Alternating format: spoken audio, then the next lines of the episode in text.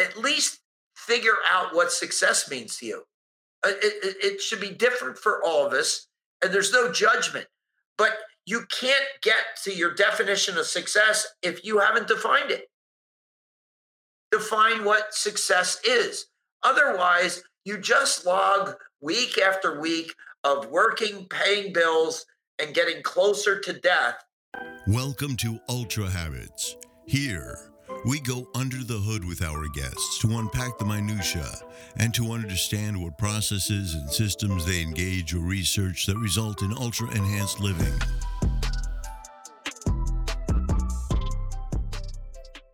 Hey, folks, it is RJ Singh here, and thank you for joining us on another week where we are bringing to you Jack Daly. Now, Jack, you may remember, was a guest on season two where we talked about all things sales and sales habits. But what many of you may know that know Jack, and those of you that don't know Jack should know, is that this man embodies ultra habits. Now, he's written a new book called Life by Design, and it's exactly that. How can an individual actually live a life according to their own plans, their own rhythms, and their own goals? And how can you craft your life in a way which delivers on your own true north. Now, it's very difficult in today's world where we've got responsibilities, we've got mortgages, we've got people, we've got places and things yelling at us. How do we stay firm and focused in our resolution to complete our own goals and ultimately live and move towards our own dreams? Now, Jack has become a friend, someone I confide in. Uh, I think we're kindred spirits. We've have a natural style when we talk, which really lends to deep conversation. And in fact, we're going to continue to have more conversations because I just realized how much Jack not only adds value to the community, but to me. Uh, so, look, I really hope that you enjoy this episode. He's just released his new book called Life by Design. It's on Audible, it's on paperback, it's, you know, it's available on all forums. You can go to his website Everything will be in the show notes, but I really hope you take a lot out of this conversation because ultimately we have a limited time on this earth, right? For all we know, this is the one life we have. And Jack really offers a guideline, a framework as to how we can capture, as he says, and ultimately get to every piece of meat on the bone that is available within this life. I'm going to leave you now in the capable hands of Jack. If you haven't yet, please go to ultrahabits.co, sign up. You'll get some wonderful information, some newsletters, you'll get some blogs, stuff that's going to keep you at the top of your game. Anyways, folks, I'm out of here. Peace out. Jack, welcome to Ultra Habits. This is round two. This is the first time we've ever had anyone on the show twice, and we are truly blessed to have you back talking about something a little bit different this time. Everything, you know, we were discussing before was everything sales, sales process, sales habits. Today we're talking about life by design, Jack. And I really want to unpack what this is and why you've decided to do this. So, first of all, welcome. Thanks for joining us. Big, big virtual hug going out to you right now. Uh, you know, I, I, I don't bullshit anybody. And uh, I told you straight away the last time that we talked that this is a space that you belong in because I do a lot of podcasts. This is my second today. I have one more uh, later on today. I did two yesterday, and um, and and you're the best. Uh, you, you're you're you're ask the right questions. You go deep, um, unpack, uh, and uh, and that's just thrilling for me. So the the the ability to come back a second time is uh, is, is very much I'm thankful for. But there's a reason for that, and as you said, um, I'm in a different space than uh, the sales space with my new book, and it's an exciting space for me to be in. So, why now, Jack? Like, what has brought you to this space where you want to share life by design? Like, what's prompted this? Well, a lot of things. So, um, uh, first thing I would tell you is I've I've always intended on writing this book, and this book is this book. um, Jack Daly's Life by Design, and um, and it, it was at some point in time I'm going to have packed in enough in my life that was led intentionally since the age of 13 that I will be able to impact in a positive way so many other people's lives, not on the business side, but how to suck the marrow out of life personally, right? And and two years ago, uh, what happened is the world locked us into our homes with a pandemic. And I said, well, if I'm not traveling and I'm stuck at home, uh, I've got more time on my hands than I've had in a long time. Why don't I sit down and write the book that I've thought, always thought about writing, which is Life by Design? And so that was one of the catalysts. Then we locked down here in the States in March. In April, and believe it or not, it was April Fool's Day, the 1st of April. Um, uh, the doctors diagnosed that I had a stage three a malignant melanoma on the top of my head. And so within two weeks, while everybody was in fear of going out of their home, I had to be rushed to the hospital. They took uh, the equivalent of the size of the palm of my hand off of the top of my head, about an eighth of an inch thick, and declared that it was out and done. I didn't need chemo, I didn't need radiation or any of that type of thing. But it further um, shook me up to the point of, well, if I'm going to leave a legacy book, um, damn, I don't know what's coming at me. I better get busy and write this sucker, right? So, uh, so that was a catalyst as well. So the desire to share the processes that work for me, um, and and use the time that was afforded to me in the pandemic, and then getting a little jolt on uh, on on on cancer. Uh, that combo was the cocktail that produced the book. And this is part of the reason why I love you, Jack. I think you have an ability to bend reality to suit you. There is intentionality that you have that is extremely uncommon. And, you know, a lot of people will say, well, maybe Jack was born with this. And maybe you were born with some of it. But how did you and when did you start to recognize that you could bend reality to suit you? Yeah, so so a critical number in my life is 13. Uh, and you know, I tell the story in the book. Uh, I'm the oldest of five kids, and we're all still alive. Um, and um, and uh, I came from a family that, at, at, best, would be characterized as blue collar uh, to put some put it in perspective, my brother's three years younger than I am, and then we have three sisters. My brother's three years younger than I am. I don't think he ever had his own clothes like bought for him, hand me downs, right? Uh, and uh, and and so we were. My dad worked six days a week to put food on the table and and house his family. Um, and I took a job as a caddy at a country club, and within a week, I realized these guys were playing golf during the week and the weekend. They were driving nice cars, recent vintage, hell, I, big houses, estate homes. And you know, we're we're our car's got two hundred thousand miles on it in the garage getting fixed, and and we're wearing hand me downs, and and my dad ain't playing any golf. Uh, and and so I said, well, wait a second, there are people living a better life than my dad and me. And if I wanted, if, if I could choose, I would I would choose these guys.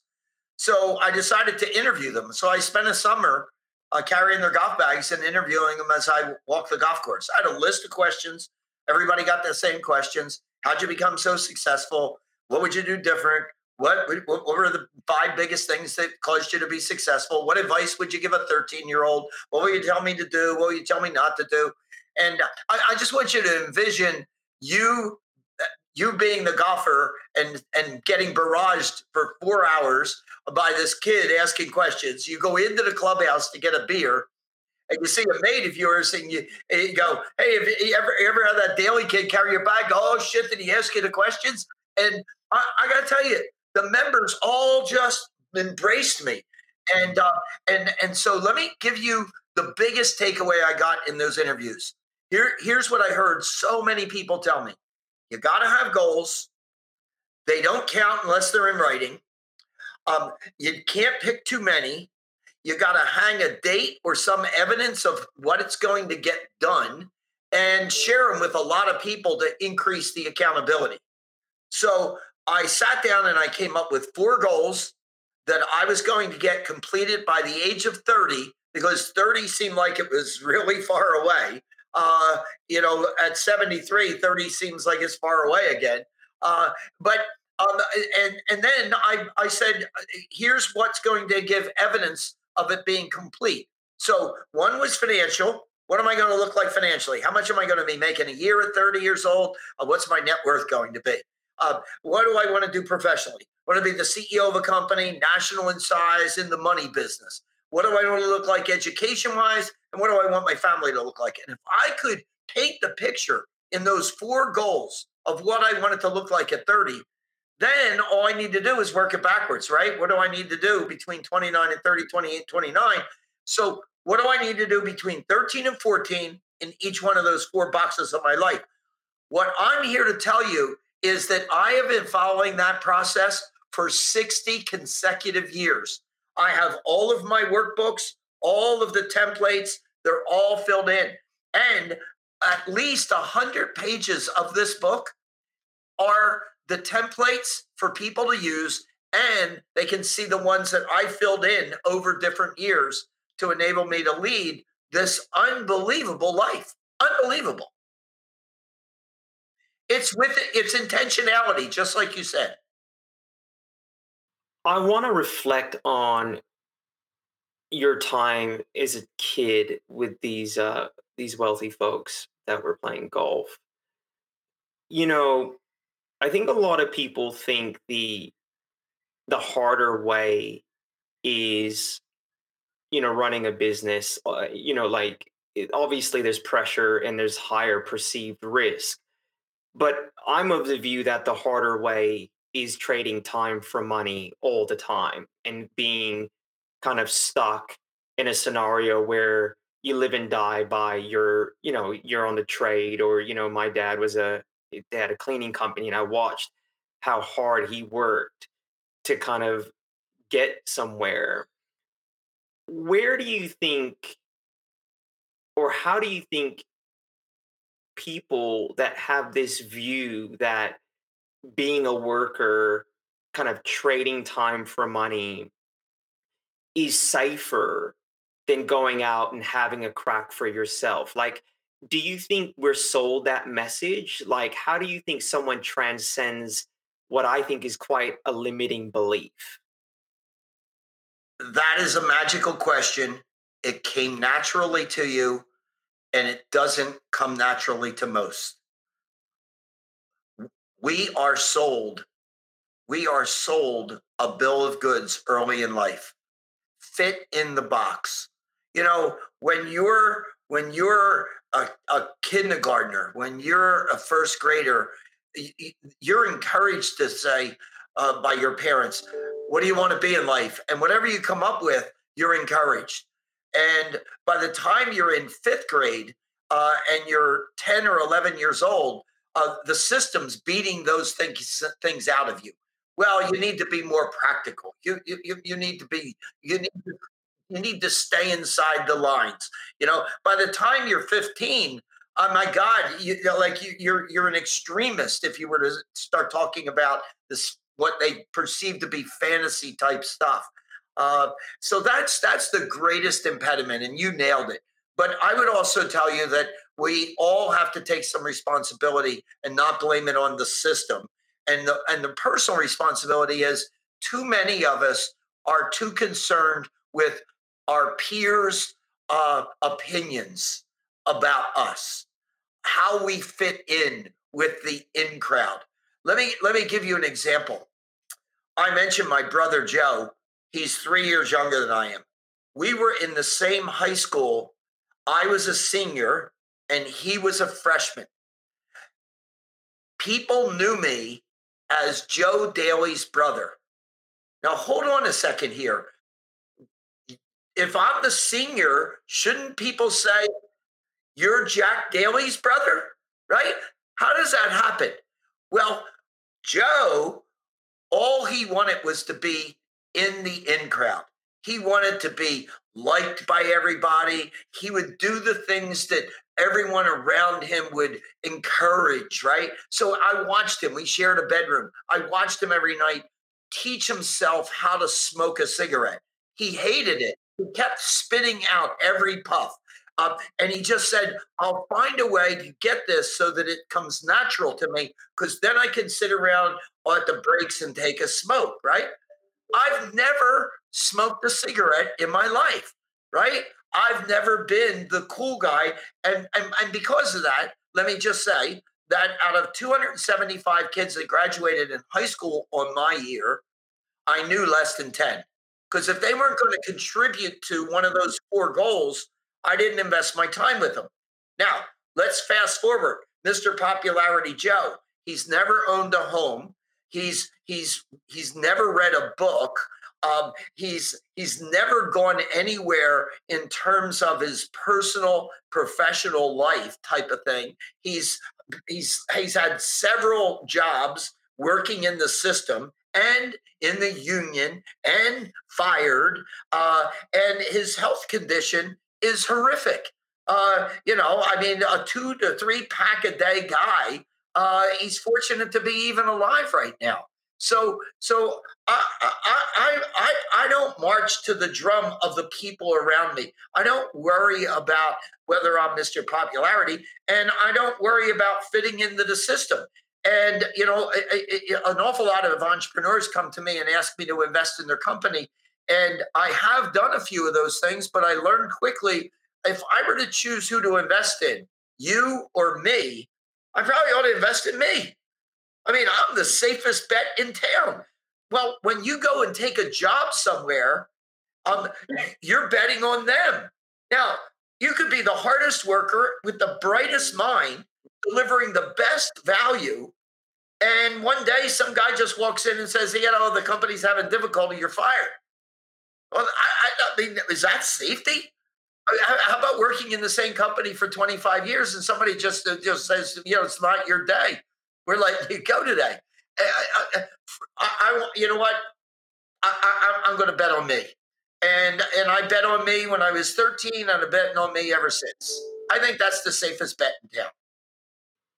Something comes to mind there um, by a fellow Philadelphia resident inhabitant, uh, Will Smith.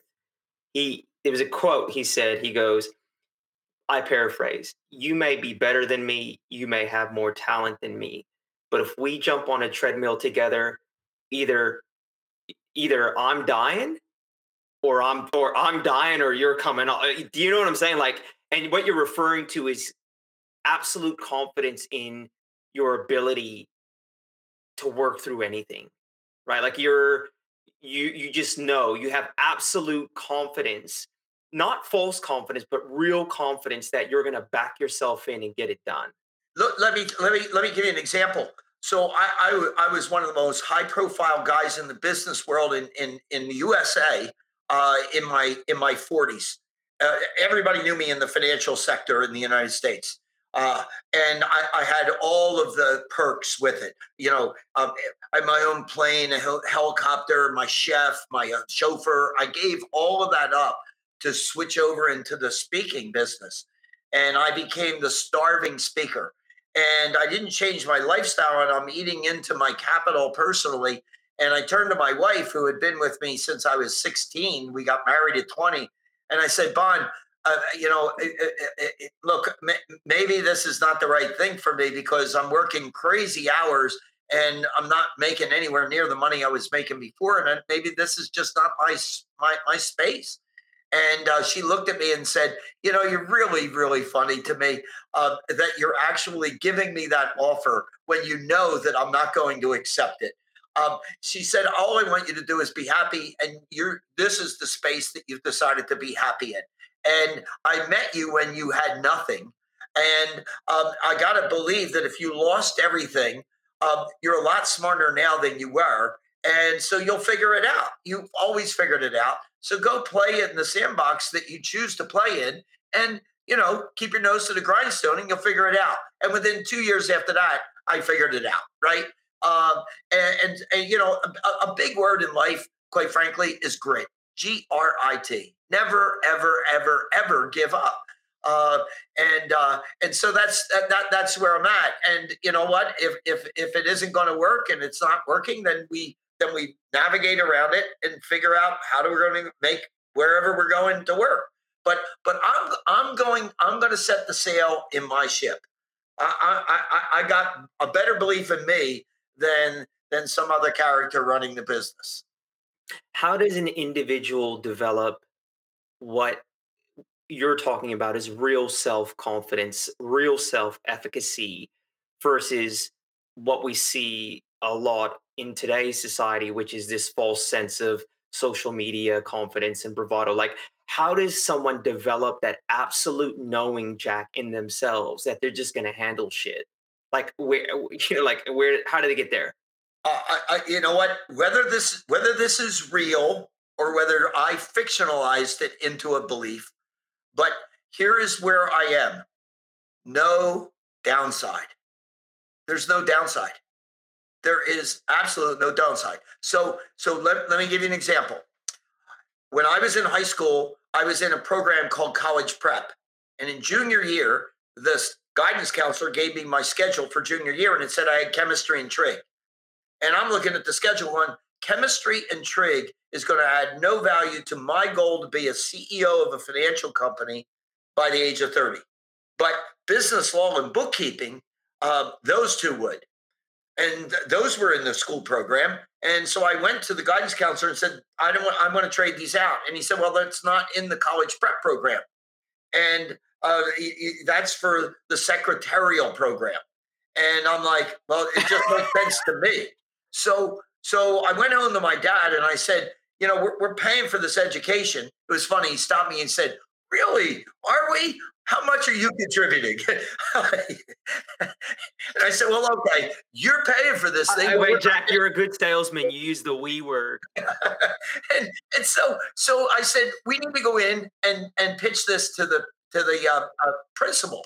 Uh, and, and, and I can't go by myself because I won't get the job done and I won't get the appointment. So we make the appointment, we go in, and I tell the principal the same story. And you know what? The principal said, There isn't one out of a thousand kids that has his shit together like you do. Uh, and so chemistry and trig out, and business law and bookkeeping are in, right? Now, freshman year of college, the book they used for accounting 101 and business law 101 were the books I used in business law and bookkeeping in high school. Those dudes didn't know that. So I'm repeat student. I ace the courses. They think I'm brilliant. The guys with chemistry and trig are struggling with the accounting 101, right? And so it set the mark for me to have continued success in college. Now, here's the point though. If I walked into that principal and the principal said, no, you're taking chemistry and trig, I'm still back at the place I was originally. So there's no downside. There's no downside in going for it. The worst that you can end up is the place that you currently are. Yes. Your relationship to uh, failure is different to most. And I think that's what I'm getting at. I think like your relationship to the downside is quite different because you see well, maybe you're an optimist, but you see the potential and you go all in and you close the door behind you, right? Yeah, look, the classic example is Carnegie. He said, I didn't fail. What? I just proved 10,000 times that that's not the way to work a light bulb. Like, like I'm, good with it. Anybody that has success in life that, that tells you they never made a mistake or they they didn't you know fail or whatever. Uh, like we all have. But you know what? Um, you, you just get up and and and and start anew. You just move forward. Look, this pandemic has caused a whole lot of people to to get caught up in in the pandemic as a reason why they can't get stuff done. Uh, and that's self inflicted.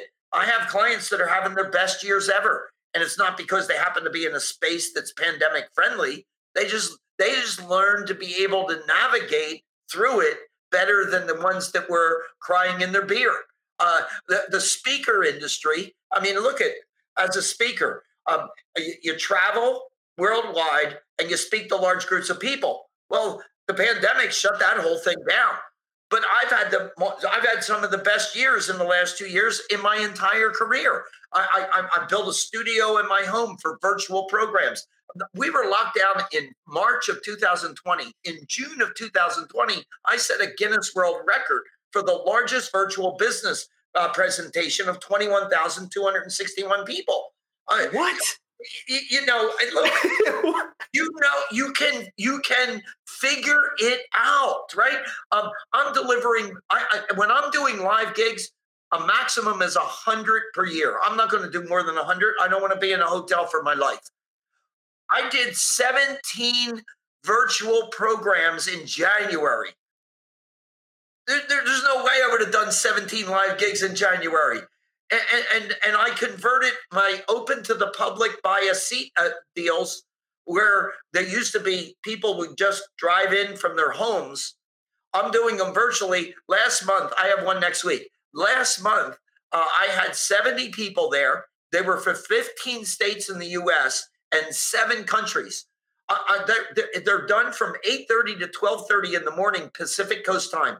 I had uh, three guys from Australia in Sydney there. I said, "Hey guys, what time is it there?" He said it's 2:30 in the morning. They were going to be there from 2:30 a.m. to 6:30 a.m. If I was doing them live, they would have never been there. The seven countries wouldn't have been there. Um, I'm not going back. I, ma- I made that situation into a winner for me. While the other speakers said, I got to go collect unemployment because I can't find any gigs do you think just just with that do you feel uh because it's scalable yes do you feel that the audience gets the full jack daly effect? Like do you find it harder through the tech? They're telling me they're telling me absolutely no question about it. I just did one for four hours this morning. Uh, I, I was up at 5 a.m in front of a group in toronto which is three hours difference to me. At the end there were people that saw me live three years ago and said we think you're even better than you are three years ago. in your own living room. I'm in my studio talking to the size of a camera that's about the size of a soda pop can, right? And there's no one else in the room. I'm spitting, I'm screaming, I'm sweating. Like I've just fictionalized there's a thousand people here today. Let's go. Oh, your energy is phenomenal. So, so, so, so everybody's telling me I didn't need to commute. I got a front row seat. You're completely animated, and this rocks. Don't go back to the live. This is what they're telling me. Now, I can tell you that on Monday I was in Las Vegas and did a live gig. I loved it, and that was great. And a week before I was in Fort Lauderdale, and I did another one, and that was great. And so I, I still enjoy the live gigs, but you put the butts in the seats on the deals where I got to put butts in seats, put the butts in seats virtually. I'm gonna I'm gonna just walk from my bedroom over to the studio and Jack Daly live. Hey, by the way, how about this? Instead of me traveling to DC uh, for for a full day to deliver the program, I walk seven steps from my bedroom to the studio. I deliver a four-hour program. I'm done at 12:30. I grab a quick lunch. I'm on the golf course in the afternoon. Pinch me. Excellent, isn't it? You wish you had this in the 80s. Absolutely. But but back but back to this, right? So this is saying the same approach that we use in business can be used in your personal life. And uh, we put a new website up, and it's called Jack Daly's Life by Design.com. And in this book, there is a hundred plus pages of appendix with, with all of the templates filled in and blank. And we just put them all up on the website and said, you can download all that stuff. You don't need to buy the book. And if you can figure out how to fill them in, fill them in. But the, people are underplaying their hand on what they can do in their life. I mean, uh, you know, I tell the story. I wanted to fly a jet fighter plane. I got no flying lessons. I've never been given a flight lesson. I flew a jet fighter plane just because I put it on my list of things to do in life. I want to talk about your your list. So I've been thinking about it lately. You know, you're you're very specific and there's time bound, uh, and you know you're you're measuring these goals. I reflect on myself like I have always moved towards and experimented with different avenues and I'm quite agile. So like I test a lot of things and then I kind of sit with it and see how it feels. However, I've never actually written down anything and and and I'm pretty disciplined. It's the only thing that I haven't really taken as advice from people like yourself, right? Like I've always kind of tested things, sat with it and and and then kind of experiment and move and groove as appropriately uh, is required. The question I have with your your goals and how specific you are, how agile are you? And do they actually change? And do you realize maybe something is not as relevant as it might have been when you originally created it? And how do you then let yourself off the hook? Because I imagine once it makes your list, you're pretty committed to it. Like, how do you then know, well, look, this shit's probably not going to serve me? Hey guys, just wanted to quickly thank you for watching or listening to our show. It's through your continued support that we are able to scale this thing the way we have been. If you haven't already, please go to www.ultrahabits.co. Keep up to date with everything that we are doing, everything we are going to do, and you will find some really interesting information there that will help you with your habits. Anyways, back to the show, guys. Enjoy. Great, great question.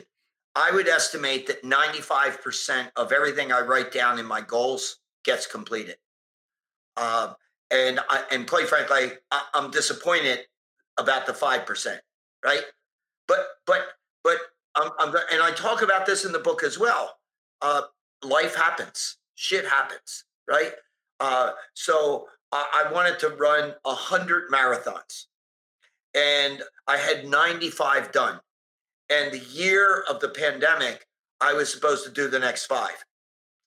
However, in the first month of the year, prior to the pandemic enveloping us, I slipped on a step and severed my quad tendon. And I had to be operated on and then go through a massive recovery. And there was no way that I could do those five. And so shit happens. So I put them on the list to be done the following year. And in November of this past year, I ran my 100th marathon in Athens, Greece, where the original marathon was run. So I shifted that particular um, goal and said, you know what? I, I, can only do what I can do. It wasn't possible to do that in the year that I planned on because of a severed tendon, followed up by the pandemic and lockdown where races were canceled and so forth. Um, so uh, this year, uh, I, I, I, I'm already behind and will not catch up. I said to my wife, I'm done with marathoning. And she was delighted. Like, I'm like, I, I did a hundred. I did one on all 50 states. I did one on all the seven continents, and I finished in Athens. Uh, there's no reason for me to do more. I, I, I've got other things I want to do in life. So I put my goals together for this year. You can go on my website and see them. And it says I'm going to run a half marathon every week. And she looks at it and she goes, I thought you were giving this stuff up. And I said, no, I said I wasn't going to do a marathon anymore. I'm just going to do a half marathon every week. You're a lunatic. because a half is a lot easier than a full. So I ran my first one in the first week of January and I set a PR. And I'm like, well, that's pretty cool. If I run one second faster each week, I could set 52 PRs. So I started doing that. I ran five weeks in a row and set five PRs. And all of a sudden, my sixth week, I ran out of gas. Now, I mentioned that I'm in a cancer treatment program and I'm eight months into chemo and I've lost my endurance. And I went to my doctors and said, I'm really struggling on this half marathon a week. And they looked at me and said, um, you, have raised the bar too high. You, you can't be doing it at that level because this chemo is cumulative and you're raising the bar performance wise and your body is taking a hit every six weeks every time we infuse this this chemical into you. And so uh, you're just going to have to pass on that and you can call it doctor's orders. So that's that's gone right uh, and and so I, I said okay well let's look for a replacement and we're looking for replacements and we're plugging it in so uh, i'm doing more rowing on my rower uh, than I was than I was scheduled to do. So I'm going to exceed. I'm going to crush the rowing goal, and I'm going to underperform on the half marathon. You've basically augmented the the finish line, so to speak, but you're still performing. Yeah. Yep. You know, I just published on social media the, at the end of February my two months results, and on the physical side, uh, compared to last year, year to year comparison, uh, I'm lagging on a bunch of metrics, but it's because of the chemo. And um, and so, but but but I, have got other areas where I've excelled and did more because I'm playing the offset game. Uh, and and and this is a tough year for me. Uh, I'm not used to not ticking more of the boxes, so I won't be 95% this year. Um, but I'll be I'll, I'll, I'll guarantee you this: I'll be damn further along than most everybody on this planet. That's what I know. Right. Mm, and I think that's the messaging. Like you shoot for the stars, you hit the sky, right? And if you're playing in a competitive landscape, and you know, which is relevant for your business community, and that really leads me to the next question I wanted to ask you. Life by design, how important is it that to really live a life of by your own design that you from a work perspective control your own destiny like is it easy for let's say an employee of a company or like a laborer to really live a life by design or is it relative to their circumstances so the answer may be yes but it's relative i, I just want to know like how much does financial independence and all this really come into play when you're considering living, living life by design? I'm just hugging you right now. Major, major hugging you. Gosh darn it. Oh my God. I just want to give you a big, succulent kiss. Uh, like, here's the deal. So I used to play a, a, lot more golf than I play today, but I still play quite a bit. Uh, and I used to be regularly playing at Pebble Beach, and I had my own regular caddy. And so uh, my caddy is walking along uh, Pebble Beach. We're on the we're on the 14th hole, and he said, uh, "I want to tell you a story because he got to know me and what I'm about." And he said, "I want to tell you a story." He says, um, "Every year there's a major Fortune 500 company that hosts a tournament here at Pebble Beach." And I, am the guy that carries the CEO's bag all for that that tournament. And and the guy says to me, uh, th- oh, I spend all year looking forward to this week. This is my favorite week of the year. The rest of the year, I've got all these responsibilities. I'm running this major company, blah, blah, blah. But this is my week to just let it all go in this beautiful Pebble Beach. And I get to be here for the week. And, and the caddy says, So, you know, here's my story. I spent 25 years in the military and I retired. And, you know, I'm in my 40s. Um, I play golf and I'm a good golfer. I'm, I go from the minus one to a plus one index. That's that's a that's a stick, right? He belongs to the Bayonet Country Club, which is the military country club in Monterey, California, just down the road from Pebble Beach. He said, I play nearly every day three days a week, I come over and carry the bags here at Pebble because I love walking the grounds and I get to meet interesting people like you. And uh, and so uh, uh, I just want to tell you that you see that big home right there and this giant estate home sitting on the 14th fairway, par five, dog leg to the right, overlooking the water. He said that's owned by a widower and she lost her husband a few years ago. She lives in Houston and spends about two weeks a year um, in that house.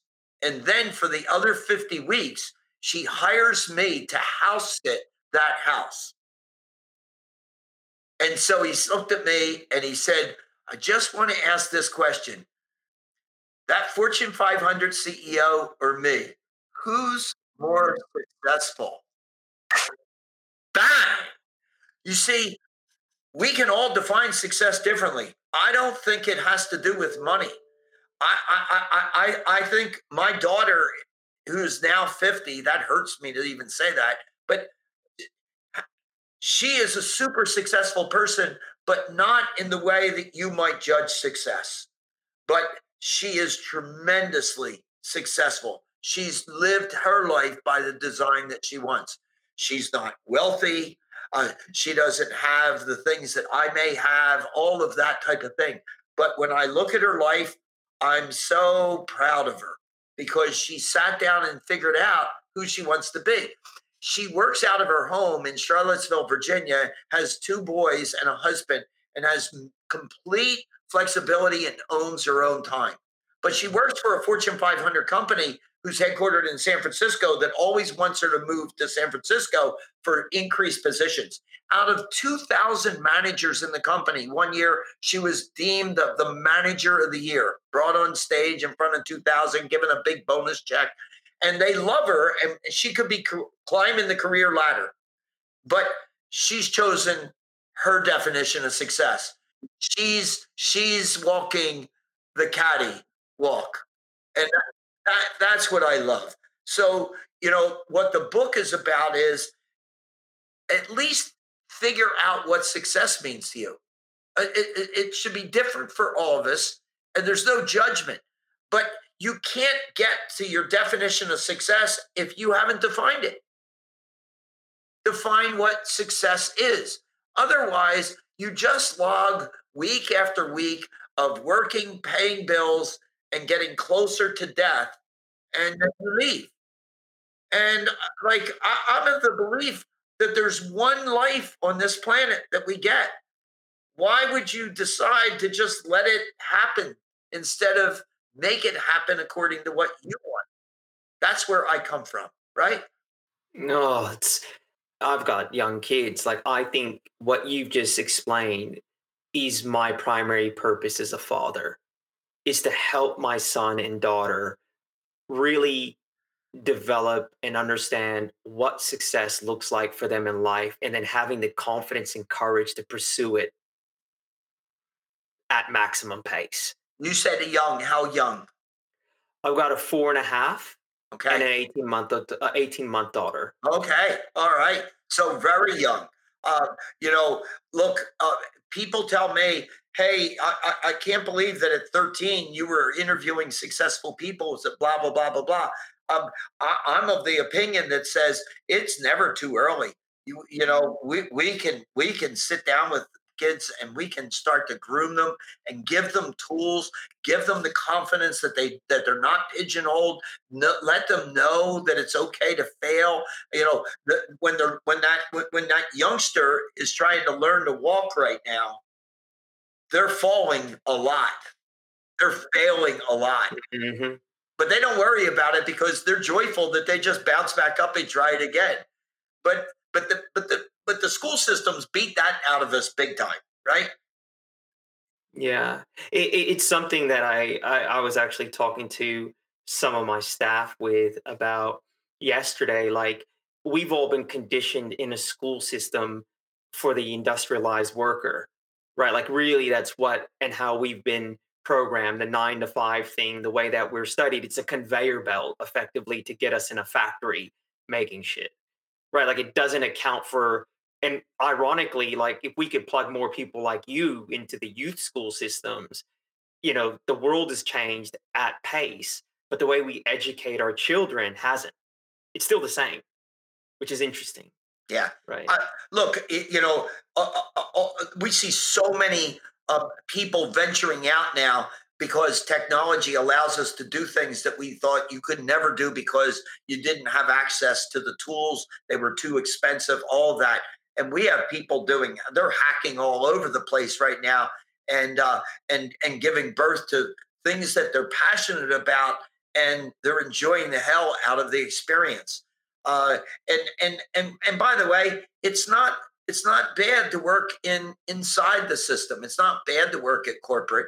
Um, uh, uh that's that that might be what success is for you. So I, like I don't put anybody down in that regard as well. Uh, all, all I know is that I want to sit down and decide what I want to be when I grow up. You're still figuring that out too, hey Jack. Hey, I, I, listen, I lost my wife of 47 years to cancer in 2017. I'm now remarried to a client that was a client of mine for 20 plus years, and her name is Karen. And Karen owns and runs a successful $80 million company. And um, she's been at the helm for 30 some years. And um, and and and, and she said the nicest thing because she knew Bonnie for many years. And she said, You and Bonnie grew up together, and you and I will grow old together. Okay. And and and what I said is, you know, that uh, my best years are ahead of me, not behind me. Like I am frothing at the mouth with so much energy about where my life is going forward. And I've led an exceptional life to date, but I'm not going to be held hostage to that because I'm now with a person that is a different personality, not better, just different than Bonnie's, that can open up an entirely different opportunities for me uh, than it would have been right for Bonnie and I. And it's some exciting stuff coming up. I've got ideas on books. I've got ideas on different things that I'm going to be doing with with Karen. Uh, I've got a whole map of places that I want to go. I'm refueling my bucket list, and my bucket list is extensive already, and I'm I'm putting more stuff in on on an ongoing basis. What I want to do is, you know, there's so much we could we can continue to talk about. Uh, Jack, I know your your story extensively. I've done a lot of research on you, and I could talk to you about you know about different things for hours. I think landing this plane and really bringing it home as we do on this show is to how we can habituate uh, the subject matter that our expert has. In this case, it's it's uh, Life by Design by Jack Daly. I think it could be summed up in your whole piece on how some individuals can optimize very well the 168 hours they have a week. And you said in your book that you can do this through systems, processes, and leverage. Can you break that down? Because I think that will highlight in quite detail as to how our audience can habituate some of this own uh, some of this stuff into their own lives. That piece there is the foundation to enable you to live a life uh, that's beyond what is normal, right? If we can get that system and process and leverage right. So, so system and process. Uh, first of all, the 168 is that's the number of hours that we have in the week. That's just math, 24 hours a day times seven, right? So, how do I optimize this? And by the way, it gets worse when I start to think about eight hours a day I sleep. So I lost 56 right out of the gate. Then I got to eat and then I got to get some exercise. And all of a sudden, I, I, don't have a lot of hours to play with. I better be sure that I'm doing what I our best interests are. Right? I don't. I, I I can't afford to waste time. That's that's the mentality. So so Bonnie, I I I would say to Bonnie, hey, let's go out tomorrow night for dinner. And I made a reservation for 7 p.m. And the restaurant is about 15 minutes away. So we need to leave by quarter to seven. So at 6:30 that next day, I'm saying, are, are you close to being ready? And she says, Yes, I just have to find my keys.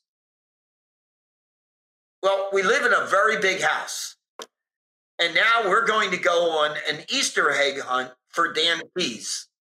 So I put a, a set of hooks up at the entrance of our front door and you put the keys there. So I never have to hear I'm looking for the keys because I got 168 hours and I can't afford to spend every other day looking for your damn keys. It's a system, it's a process. You walk in the house, you put the key on the rack, and we're good to go. We don't we, we don't want to be dealing with that. So, so if I look at it in the business context and my personal life, I'm a speaker that travels typically 200 to 300,000 air miles a year. Uh, I, I, I, I'm not any good on computers, so I'm not going to book my travel. The overwhelming majority of people that I compete with, the speakers, they book their own travel. Well, every moment that I'm sitting in front of a keyboard is an ineffective use of my time. So I have a I have I have leveraged an assistant to do that.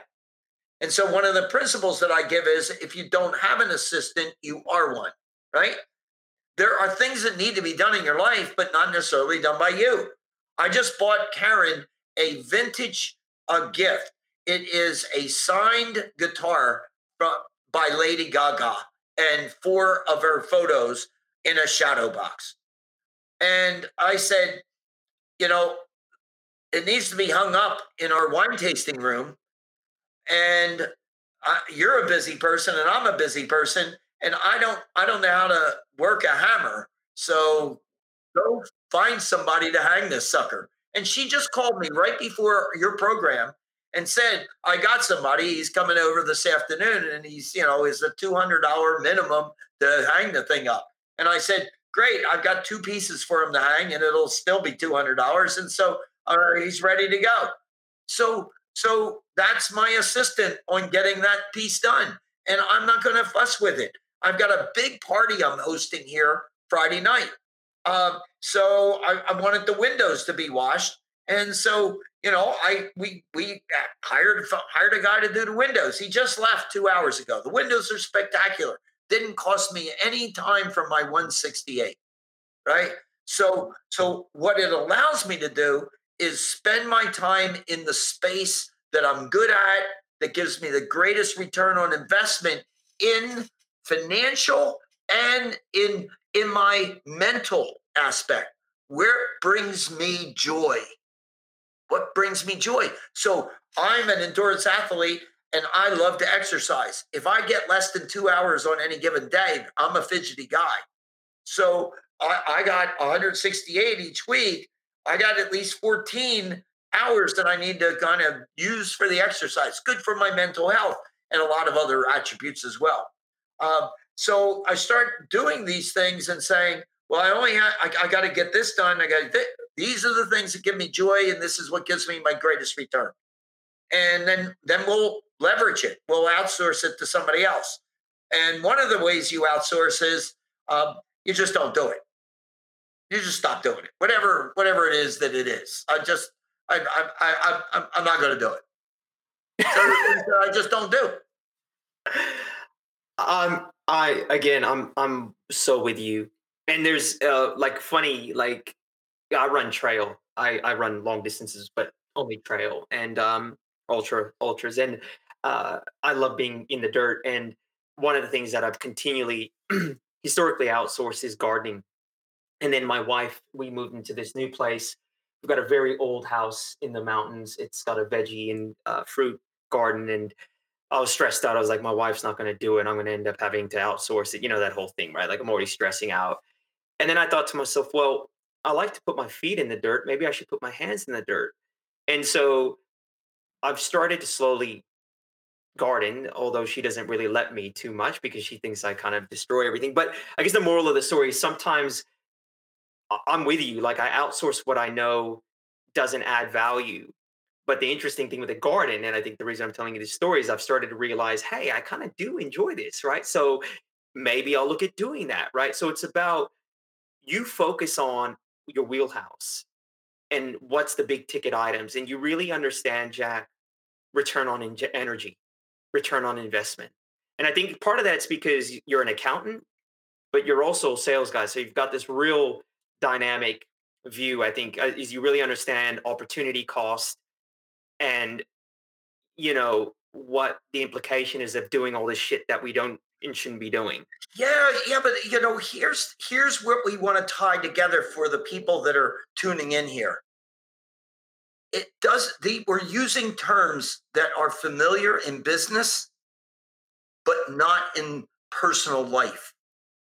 And what what, what I what I've made the conversion at an early age is I'm going to use the proven disciplines that worked in building a successful business in my personal life. Right? That's that's very cool stuff.